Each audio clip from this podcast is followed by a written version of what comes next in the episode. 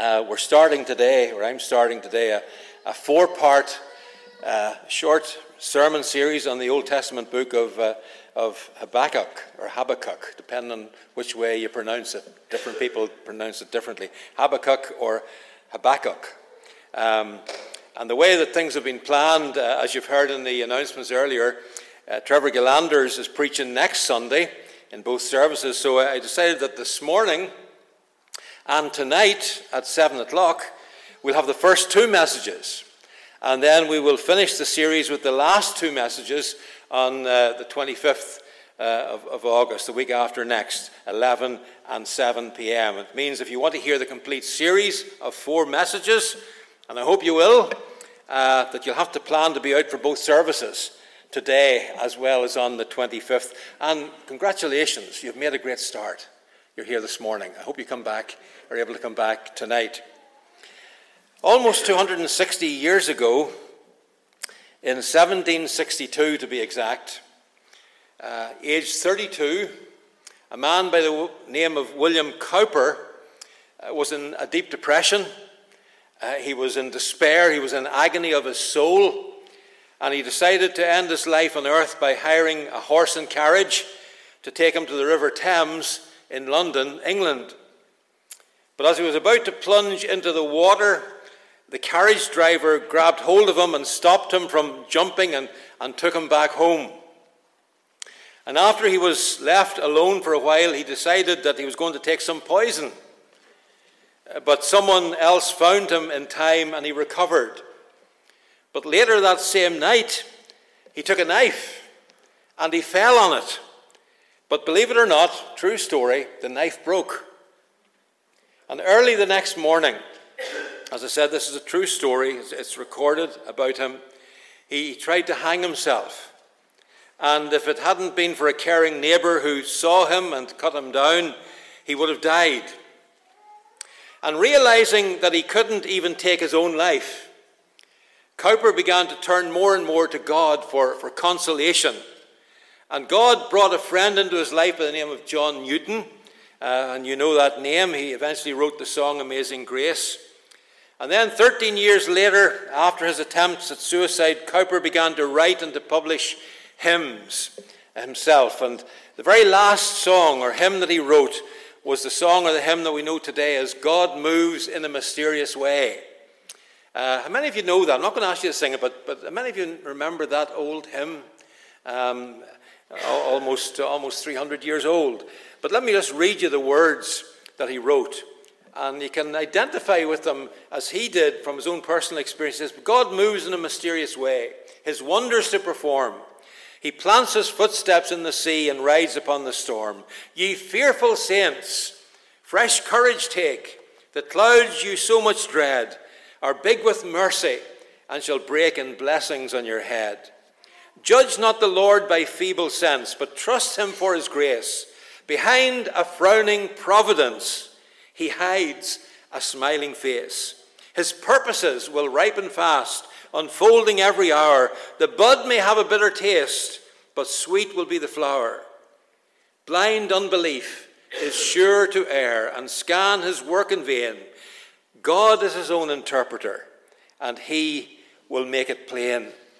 And you know, those words actually uh, set the stage, I believe, uh, in, a, in, a, in, a, proper way for this new sermon series from the book of Habakkuk, uh, with a, a general title that I've given Trusting God When It Makes No Sense. I'm sure you've had to do that at times already in your life, trusting God when it makes no sense, because the words of that song that I've just read encourage us to reflect on how God uh, works in our lives. Uh, perhaps more than we care to realize, He often providentially works behind the scenes of our worst experiences in ways that can only be observed after the fact, uh, like the footprints on the sand of our lives. Or as someone has said, providence, God's providence, it's the hand of God in the glove of history. God's always at work behind the scenes, even in our own lives. When life doesn't sometimes make sense, God's still working. You know, uh, in the days of, of computers uh, and the onset of computers, you know, the, the, the tower, uh, before laptops and all that, and even with laptops today, I suppose, you know, you're trying to search for something, you key it in, and the computer starts to search. And of course, it's extra fast these days if you've got a, a newer, uh, newer computer or laptop. But it starts to search, and sometimes it doesn't appear on the screen, but you see that there's a little light, a little orange light, isn't there? And it's flashing away, flashing away, and you're sitting there you know, impatient, waiting for it to come up on the screen. But that orange light tells you that the computer is working behind the scenes in the guts of the computer or the laptop. It's actually searching for what you, you want to bring up on the screen, and eventually, hopefully, it appears on the screen. And I don't want to demean God, but God is sometimes like that. He's working behind the scenes of our lives, even when we don't understand what's going on, and we're impatient for something uh, to work its way out. Well, in this short series, uh, we're going to be majoring in one of the minor prophets of the Bible. You see, in the Old Testament, there, there, there are uh, two categories of prophets there's the major prophets and there's the minor prophets. But those two designations, major and minor, don't in any way define how one is more important than the other. All that, that those names, major and minor, mean uh, simply to describe the length of the prophecy. The major prophets are books like Isaiah and Jeremiah and Lamentations and Ezekiel, book of Daniel. And then there's 12 shorter books called the minor prophets, one of which is Habakkuk or Habakkuk. It's only three chapters, uh, only 56 verses in total. And so, if you haven't already read it, why don't you read it today when you go home or, or this week and you'll be prepared for, for the rest of the series? It's only 50, 56 verses. And it's the only Old Testament book that consists entirely of a dialogue, a conversation between God and man. That's what it's all about. Other prophetic books consist mainly of the, the record of the, of the prophet's message to the people, but Habakkuk is unique among the prophets in that he didn't, at least in, in, in the written uh, word that we have before us, he didn't speak for God to the people. He spoke to God about his questions for God, about things that were happening in his day, and his struggles to trust God when, when it seemed like things didn't make sense. And uh, he's been referred to uh, by some of the scholars as the doubting Thomas of the Old Testament. But he's better called, I think, the prophet of faith, because despite his questioning of God's mysterious ways, in the end, he trusted God, as we'll see later, and it caused him to worship God with, with one of the most magnificent descriptions of the glory of God in all of the Bible at the end of his book. In the first chapter here, his faith is tested. In the second chapter, his, his faith is taught. And then in the third chapter, his faith becomes triumphant. So I wonder, would you just turn uh, to the book of Habakkuk or Habakkuk. Uh, and uh, you know, you'll be blessed, really blessed this morning if you're beside somebody who knows where that Bible book is and can help you. And if you don't know, it's towards the end of the Old Testament. Find the end of the Old Testament and then go in reverse about five books back, and you'll find the book of uh, Habakkuk. Uh, so we're going to read in chapter 1, just the first 11 verses this morning. The oracle that Habakkuk the prophet received. How long, O Lord, must I call for help, but you don't listen? Or cry out to you, violence, but you don't save? Why do you make me look at injustice? Why do you tolerate wrong?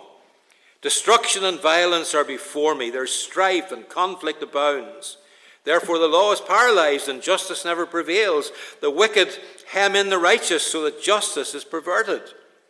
And then we have the Lord's answer. Look at the nations and watch, says the Lord, and be utterly amazed. For I'm going to do something in your days that you would not believe, even if you were told. I'm raising up the Babylonians, that ruthless and impetuous people who sweep across the whole earth to seize dwelling places not their own. They are feared and dreaded people. They are a law unto themselves and promote their own honor. Their horses are swifter than leopards, fiercer than wolves at dusk. Their cavalry gallops headlong, their horsemen come from afar. They fly like a vulture swooping to devour. They all come bent on violence. Their hordes advance like a desert wind, and gathers prisoners like sand. They deride kings and scoff at rulers. They laugh at all fortified cities. They build earthen ramps and capture them. Then they sweep past like the wind and go on. Guilty men whose own strength is their God. And Father, we just pray simply, Lord, that you would take this ancient writing and the experience of Habakkuk, Lord, and you would, you would translate it into our own hearts, Lord, for our day. For something, Lord, that we can take away from this service, saying, We've heard from you, O God, and it has done us good, and it's helped us, Lord, to trust you more. We pray in Jesus' name. Amen and amen. Uh, the Bible commentator, some of you will maybe have read some of his books, Warren Wiersbe, he entitles his study on Habakkuk as uh, he calls it From Worry to Worship. And Dr. Martyn Lloyd Jones has uh, written a commentary of his own, and he's called it From Fear to Faith. And what they're trying to capture in, in the titles of their books is the progression that Habakkuk makes from questioning God uh, to trusting God. Because while he begins by worrying and being fearful about the world around him and what's happening, uh, and, and, God's seeming indifference and, and, and inactivity, and silence, even. Habakkuk ends by expressing real faith and, and worshipping God. And we know very little about this man except that he lived and he preached around the same time as Jeremiah, about 600 years before the birth of Jesus. And yet, this uh, 2,600 year old writing, I believe, is as modern as today as the 21st century. It's a prophecy for today, and it's, a, it's as contemporary, really, as the Daily News. Uh, the world of uh, Habakkuk was in many ways uh, like our world. Uh, he faced a world that seemed to be out of control, and he struggled with the seemingly inconsistency between the revealed nature of God and the seemingly contrasting evidence all around of evil and injustice and suffering that he saw everywhere around him. And he was trying to put those two things together. And Habakkuk was also pleading with God to do something, to do something about the increasing sin and the idolatry and the worldly ways that even that were amongst God's people. And so, as we get into uh, his prayer and God's answer, uh, let me first put a little bit of a context into what uh, he's saying here. It was a time of major upheaval. Some 300 years before this, on the succession of, of Solomon's son, Rehoboam, the country had split into two kingdoms the kingdom of Israel in the north and the kingdom of Judah in the south. And Assyria, uh, the major world power that had destroyed the northern kingdom of Israel about 100 years previously, had recently fallen. And Egypt had come out from under the Assyrian domination and it's looking to become a, a major world power once again. But it's the Babylonians.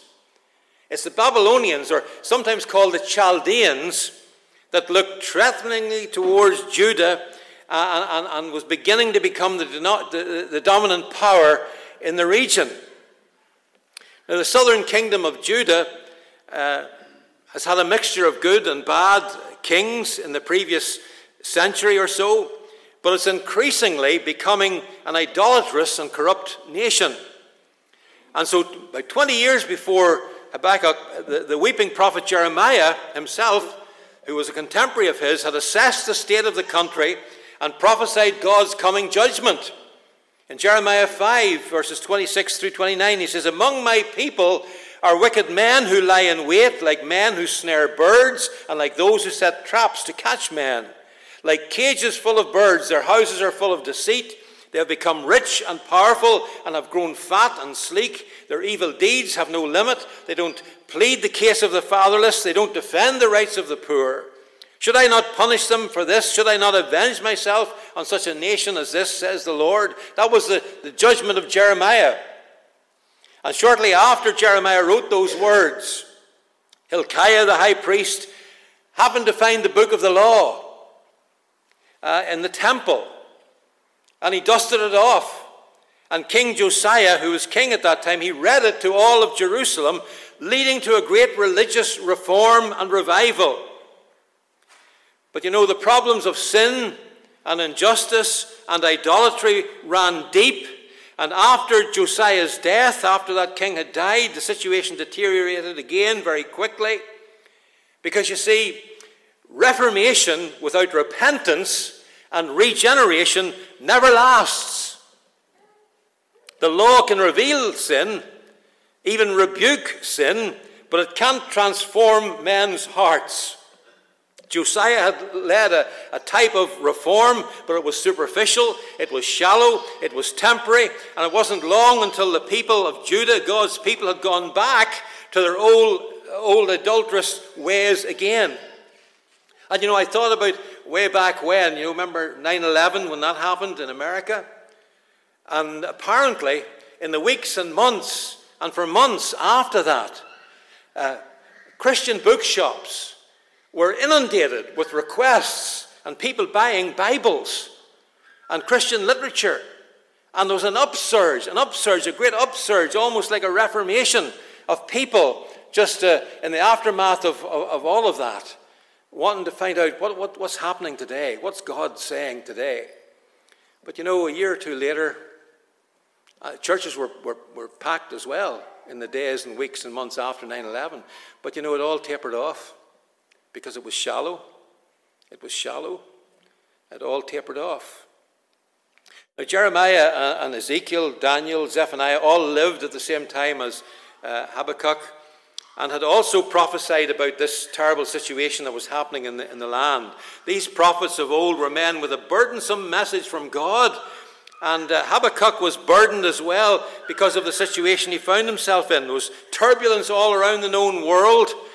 There was a, a hope for revival at home that was fizzling out and apparently had no long term lasting effects, and injustice and violence was part of everyday society. You know, his name, Habakkuk, means to embrace, it means to wrestle with. And as is usually the case, his name has something to do with his message.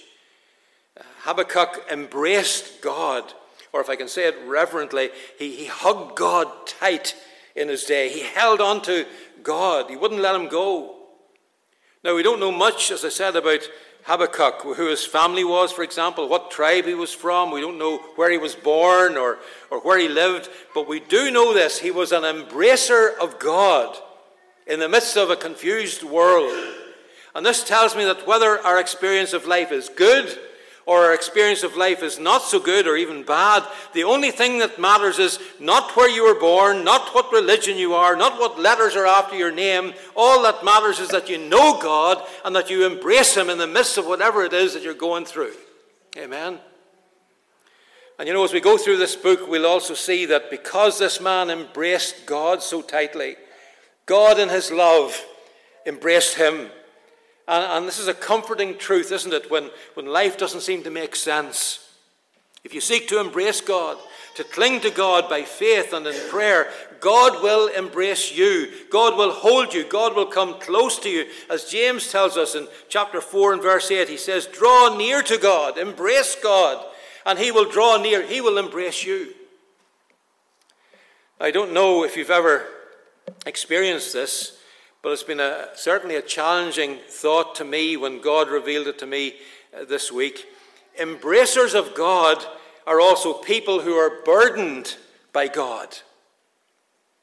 Habakkuk had a burden because he was so close to God. It's almost as if God Himself was, was sharing with him his feelings, his convictions, what he thought, his viewpoint about the nation of Judah, about his people at that particular time.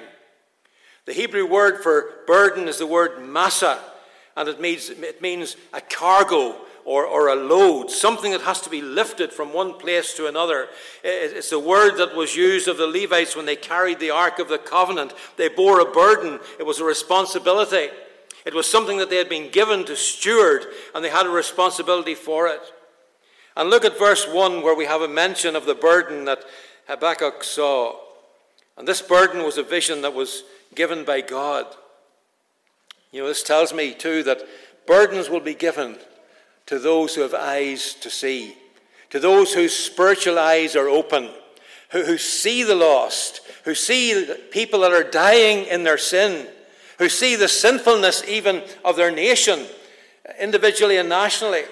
and who see the judgment of God that will surely come in the future if people don't turn away and repent. Listen, I'm preaching to myself here first this morning, but is, is there someone here this morning who's embracing God so closely that you have a burden for the lost people of Monaghan or across the length and breadth of this land?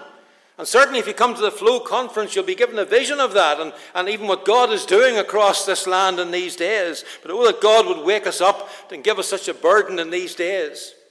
You know, Billy Graham's son, Franklin Graham, wrote five years ago uh, in 2014, August 29th, I think it was, he said, As I read the news, I can't help but wonder if we're in the last hours before the Lord Jesus Christ returns to rescue his church and pours out his wrath on the world for the rejection of his Son. I don't know if we have hours or days or months or years, but as Christians, God calls us to take the truth of the gospel to the ends of the earth. Our job is to warn sinners of the consequences of sin and show them that God is loving, as we've already heard, and He's gracious, and He's willing to forgive if we come to Him in repentance and faith. So Habakkuk had a burden. But what was burdening in, burning in this man's soul? Uh, that, what was it that made him uh, want to, as it says in verse 2, cry to God and to pray and to supplicate the throne of grace in such power and such fervency? Know, the thing that caused him to cry, even to scream before God, was actually the silence of God. Habakkuk saw how the nation was sinning in so many ways, how people were rejecting God, going their own way. He saw his own people sinning, and he cried for God to come to deliver them, to save them, to judge them, to do something, to do anything. But there had been silence from heaven. What a burden that must have been uh, for him to bear. He was God's prophet. But if God's prophet can't even get a word from the Lord, if God won't answer him, it must mean that God is indifferent to what's going on. Or so he thought. I wonder have you ever watched or read the daily news with, with all the violence and the injustice in the world, or wondered about the things that, that maybe you personally have to go through and maybe have gone through in life? Or deal with personally, and you've asked, God, why aren't you doing something? Have you ever cried out to or screamed at God? Have you ever fallen on your face before God, even argued with God? But you felt that God, God doesn't listen. That the heavens are like brass and your prayers are just bouncing off the very throne of heaven. That's why Habakkuk said in verse 2, Lord, how long? How long? And then later on in verse 3, he says, Why? How long will this go on for? And Lord, why do you let it go on? And don't even seem to answer. It was as if God didn't really know. In verse 4, he tells God the law is paralyzed and justice never prevails. Literally, the law is numb. The very law of God has lost its power, it's lost its edge. It's no longer effective because the culture of the day has negatively influenced the reverence for and the worship of God Himself. And, folks, what a situation it was. Sin and immorality on every, every shade of grey, if you want to put it like that, were rampant. Those in government were largely corrupt and more interested in preserving themselves than governing the people. And those who applied the law applied it dishonestly, and justice was nowhere to be found. And here's Habakkuk, the embracer of God, and he wonders why God would allow this. Have you wondered if maybe we're in a similar time today? Look around the world today, it's in a mess, isn't it? It's in a mess. War, famine, disease, suffering, sorrow, violence, everywhere. And if you look at the church, it's in its own mess.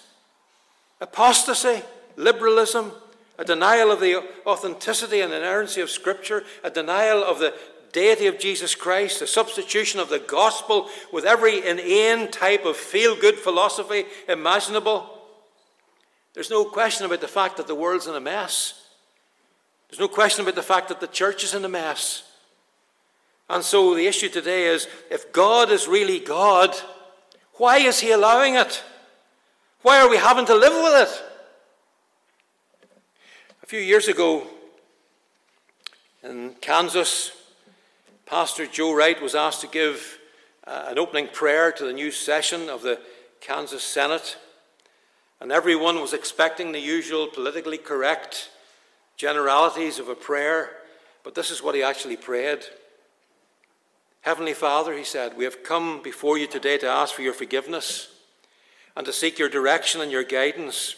For we know your word says, Woe to those that call evil good, but that's exactly what we've done. We've lost our spiritual equilibrium and we've inverted our values. Lord, we confess that we have ridiculed the absolute truth of your word and called it moral pluralism. We confess, Lord, that we've worshipped other gods and called it multiculturalism.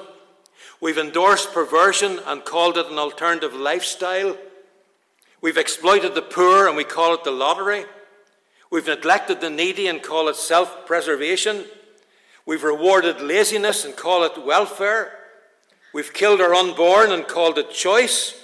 We've shot abortionists and called it justifiable. We've neglected to discipline our children and called it building self esteem. We've abused power and we call it political savvy. We've coveted our neighbour's possessions and we call it ambition. We've polluted the air with profanity and pornography and we call it freedom of expression. We've ridiculed the time honoring values of our forefathers and called it enlightenment. Search us, O God, he said. Know our hearts today. Try us and see if there be some wicked way in us. Cleanse us from every sin and set us free. Amen. You can imagine how that was received.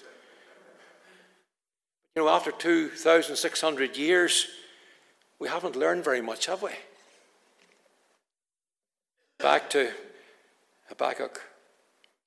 If he thought that the situation was bad in Judah, and it was, and that God was indifferent and inactive in the face of it all, verses 5 through 11, uh, in, in those verses, he probably gets the most unusual answer to prayer that anybody ever got. God broke his silence and he answered, but his answer was even more mysterious than his silence because Habakkuk thought he knew what God should do and how he should do it. He thought, well, here's what Judah needs, Lord. They need a revival, God.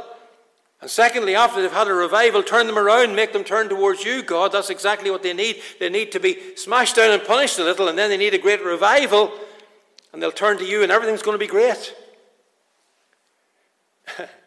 you know, we all like to prescribe, don't we, our own answers uh, to our own prayers, don't we?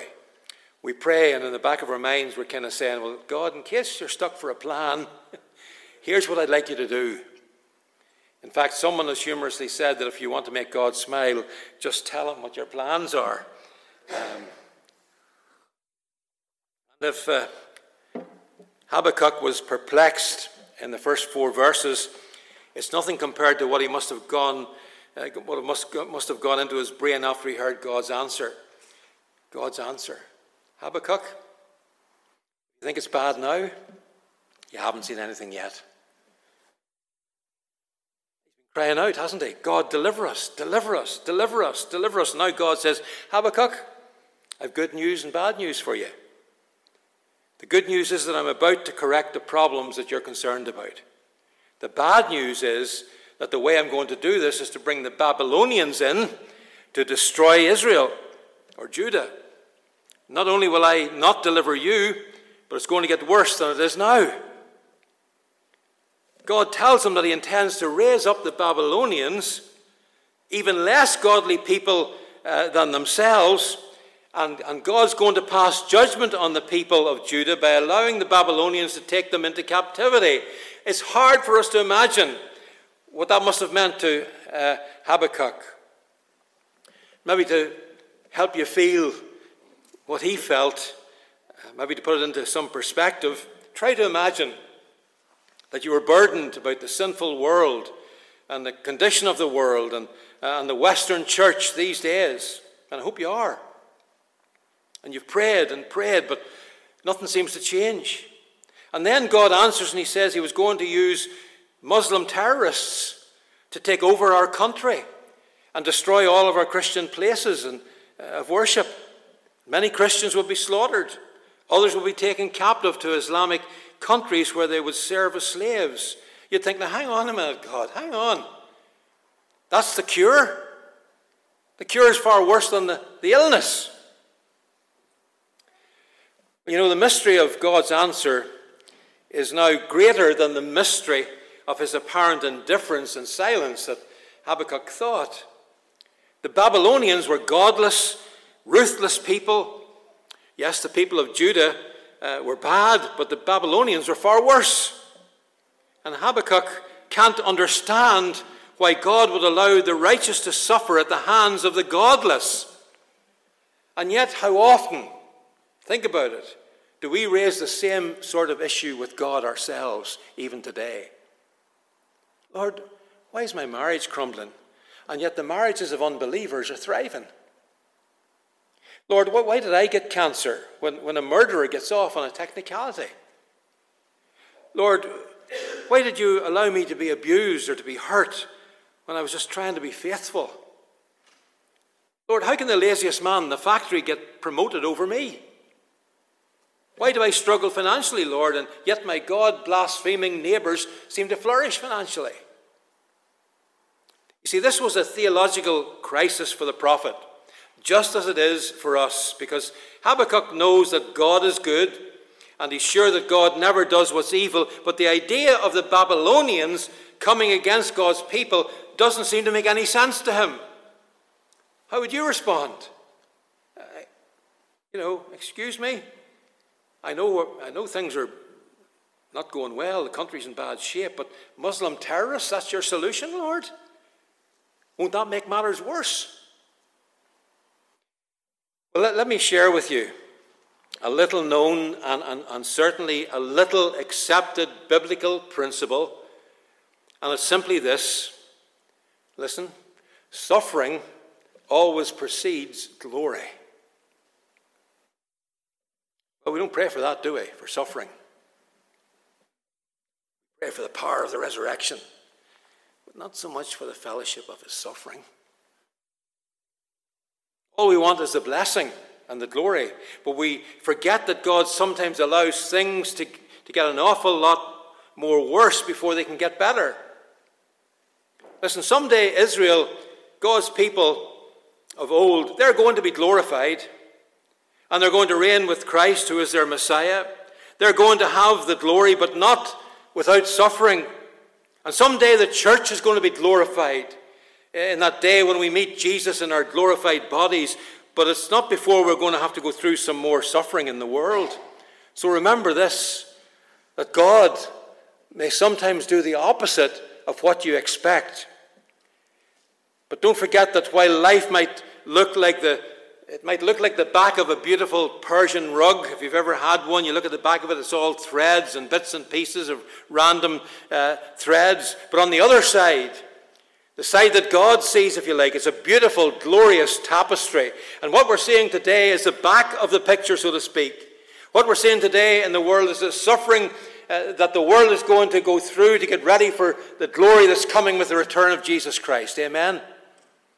Someday, maybe even sooner than we think, this world is going to be in the hands of Jesus Christ. The lion is going to lie down with the lamb. And the nations are going to go in and out and see Jesus Christ reigning from the throne of David. And Israel is going to be glorified.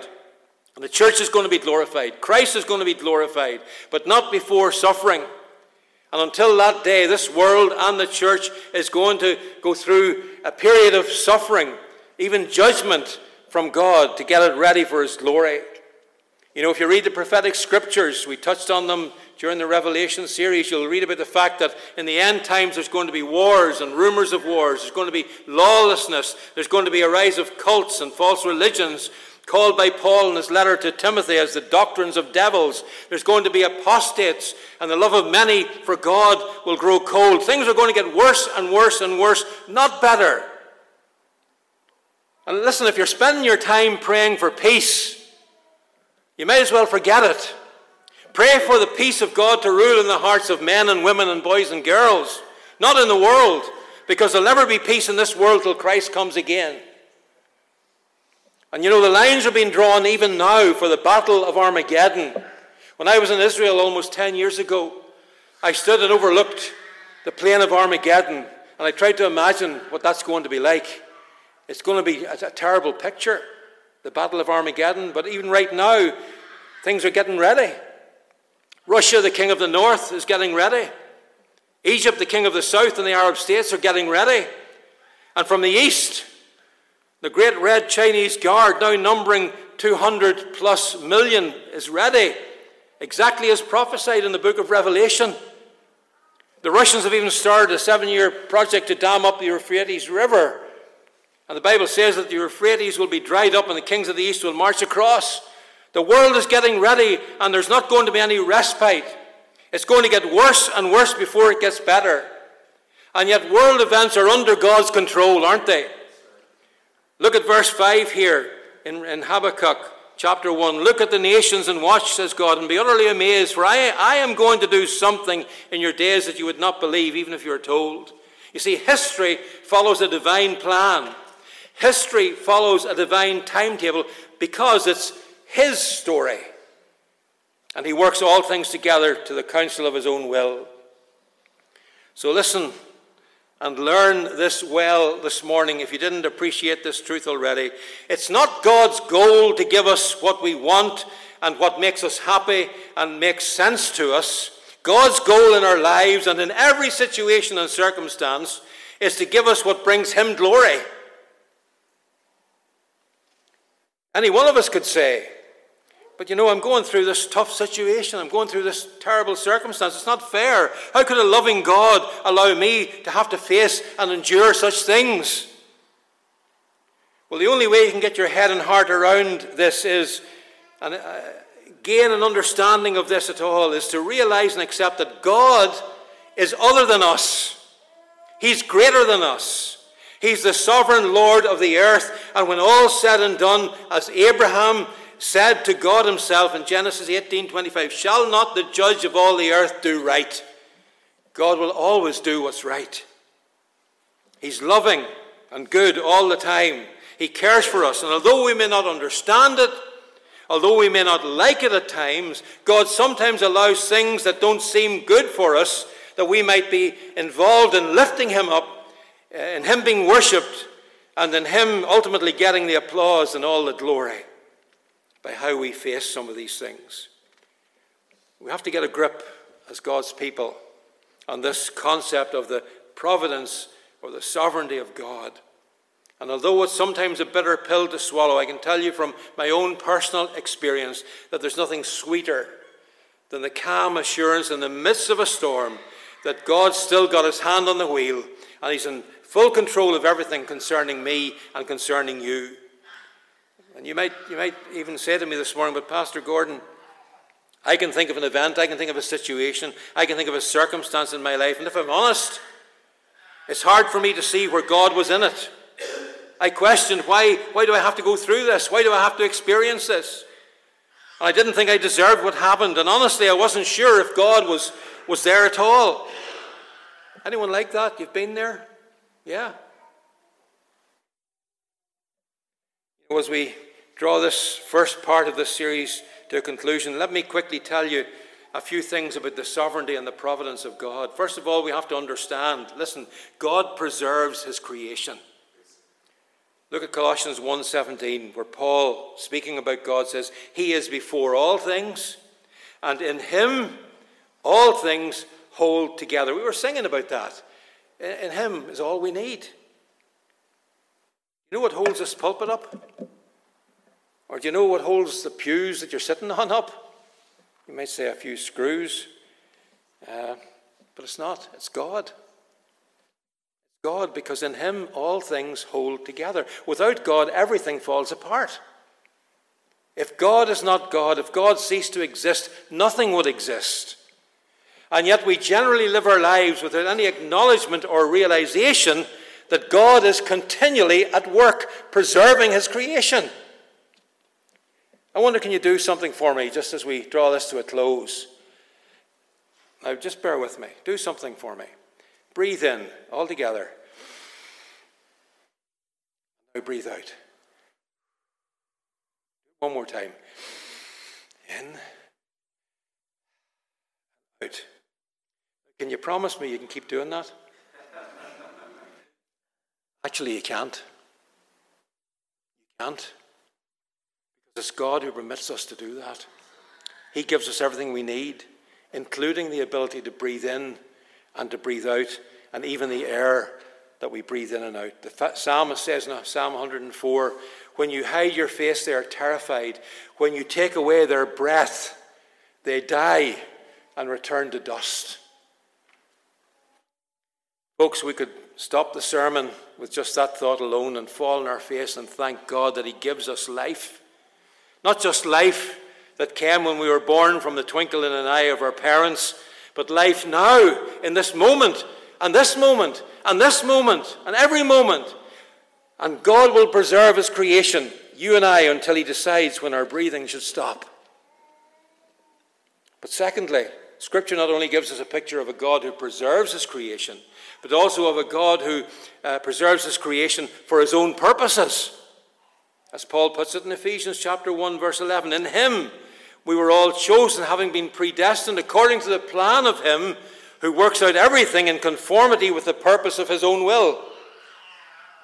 Now, I know that there are some of you here this morning, and you know, you may be going through a difficult experience. You may be hurting in some way. You may be struggling with life in some way. And I don't want to belittle what you're dealing with. But I want to encourage you to trust fully in God who works all things, the good and the bad, in conformity with the purpose of his will. God was never taken by surprise, he never will be. He never says, uh oh, didn't see that coming to you. He's fully aware of everything that happens to us. And finally, there's one more thing about God's providence we need to understand, and it's found in 1 Corinthians 15 27. He has put everything under his feet. Oh, I love that. Everything. I looked up the translation of that English word everything, and you know what it means? Everything. All things. And this means that everything is in subjection to him. He has power and authority over every person and everything in your life, and nothing happens to you or by you apart from sin without His permissive will. And that's a tremendous faith building truth that if you can grasp it, it will really be an encouragement to you. And it's well illustrated in the Old Testament story of Job. You remember Job, a righteous man, a good guy. And as you probably know, Satan comes to God and does what? What does Satan do? when he comes to God. He asks permission to attack Job. Why? Well, you know, if we've built Satan up to be strong and scary, and he is, and he's even called the God and the ruler of this world, why did he have to come before God? I love this truth. Even Satan has to come to God for permission because God has authority and rules over Satan. And when Satan comes under the umbrella of God's authority, it's a tremendous truth to recognize. I know Satan has some bad things that he does, very evil stuff, but here's the good news God has authority over everything Satan does, and while I don't understand how that works, I take comfort from the truth that greater is he that is in me than he that is in the world. Proverbs 16 and 33 says, The lot is cast into the lap, but its very decision is from the Lord. God's never caught off guard. He knows what's happening. And Romans 8 28, and I've, I've, preached a message on this before, it says it perfectly. If we could only really believe it with an upward look of faith when life gets tough, and we know, not we feel, not we think, but we know that in all things God works for the good of those who love Him and who have been called according to His purposes. His purposes. God directs people's circumstances and events. He allows stuff to happen. I mightn't like it at times, I mightn't understand it at the time, but God knows what He's doing. When something comes against me, God is in that. And instead of looking inwards and saying, It's not fair, God, it's not fair, that's not what I wanted, we have to learn as Christians that the purpose of everything is to lift God up high, to glorify Him even in the midst of that stuff. And the simple truth is that my life only has purpose and has accomplished something when He gets the glory in it. Folks, we need to get it into our thick skulls and into our hard hearts and understand that God always does only what pleases Him. And yet we have this default, as it were, to, to turn theology upside down, and we're constantly consumed telling God what His business is and what He should or He shouldn't do so we can be happy when God's intentions towards us in every situation is to make us holy. Old hymn, I think I've mentioned it before, says, If all were easy, if all were bright, where would the cross be and where the fight? But in the hardness, God gives to you chances of proving that you are true.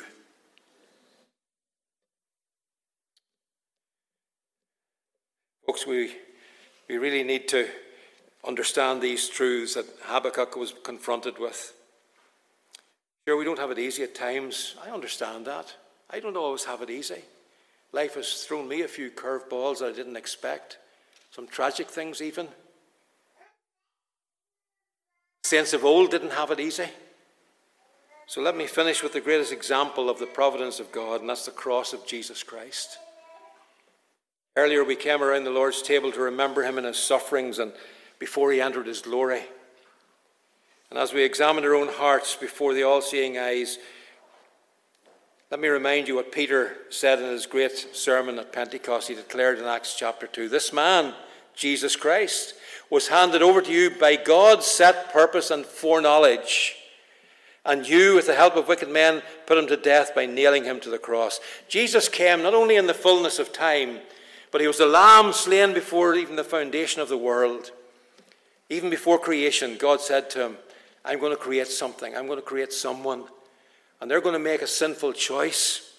But I'm going to send you, Jesus, to become sin and to die in their place so that they can be free from the burden of sin through the power of the blood and be restored to everlasting life. Worship team, I'm going to ask them just to come back up, be ready to help us with our closing song in a moment. The church and the world, and each one of us individually, you know, have never stood in, in greater need than the message of the sovereignty and the providence of God than today. We need to be reminded that He has not resigned the reins of His sovereign and providential rule in the world or in our personal lives, despite what may seem to the contrary. So, how do we respond to God, who is this much in control of everything, including our lives, who's prepared for today, who's prepared for tomorrow? working out all things according to his purposes, who has not forgotten us, no matter what we're dealing with, because in him, whether we live or whether we die, we are the Lord's, and he will preserve all that he has made, including you and me. I wonder this morning, as we come to sing our final song, are you willing to confess Jesus Christ as your Savior, perhaps for the first time? You know, things are going to get worse. Things are going to get worse in the world. You better know that you're saved.